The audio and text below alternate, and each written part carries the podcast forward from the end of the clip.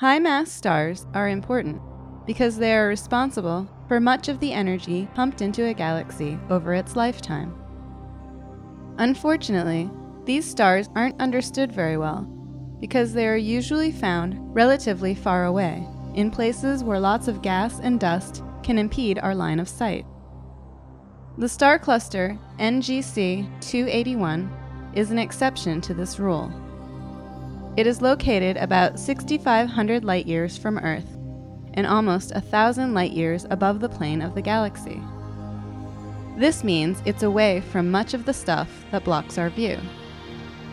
Here we see NGC 281 in X rays from Chandra and infrared data from Spitzer.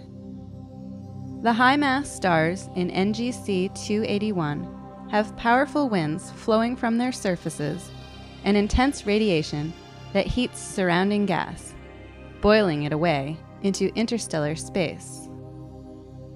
This process results in the formation of large columns of gas and dust, as seen on the left side of the image. These structures likely contain newly forming stars. The eventual deaths of massive stars as supernovas will also seed the galaxy with material and energy.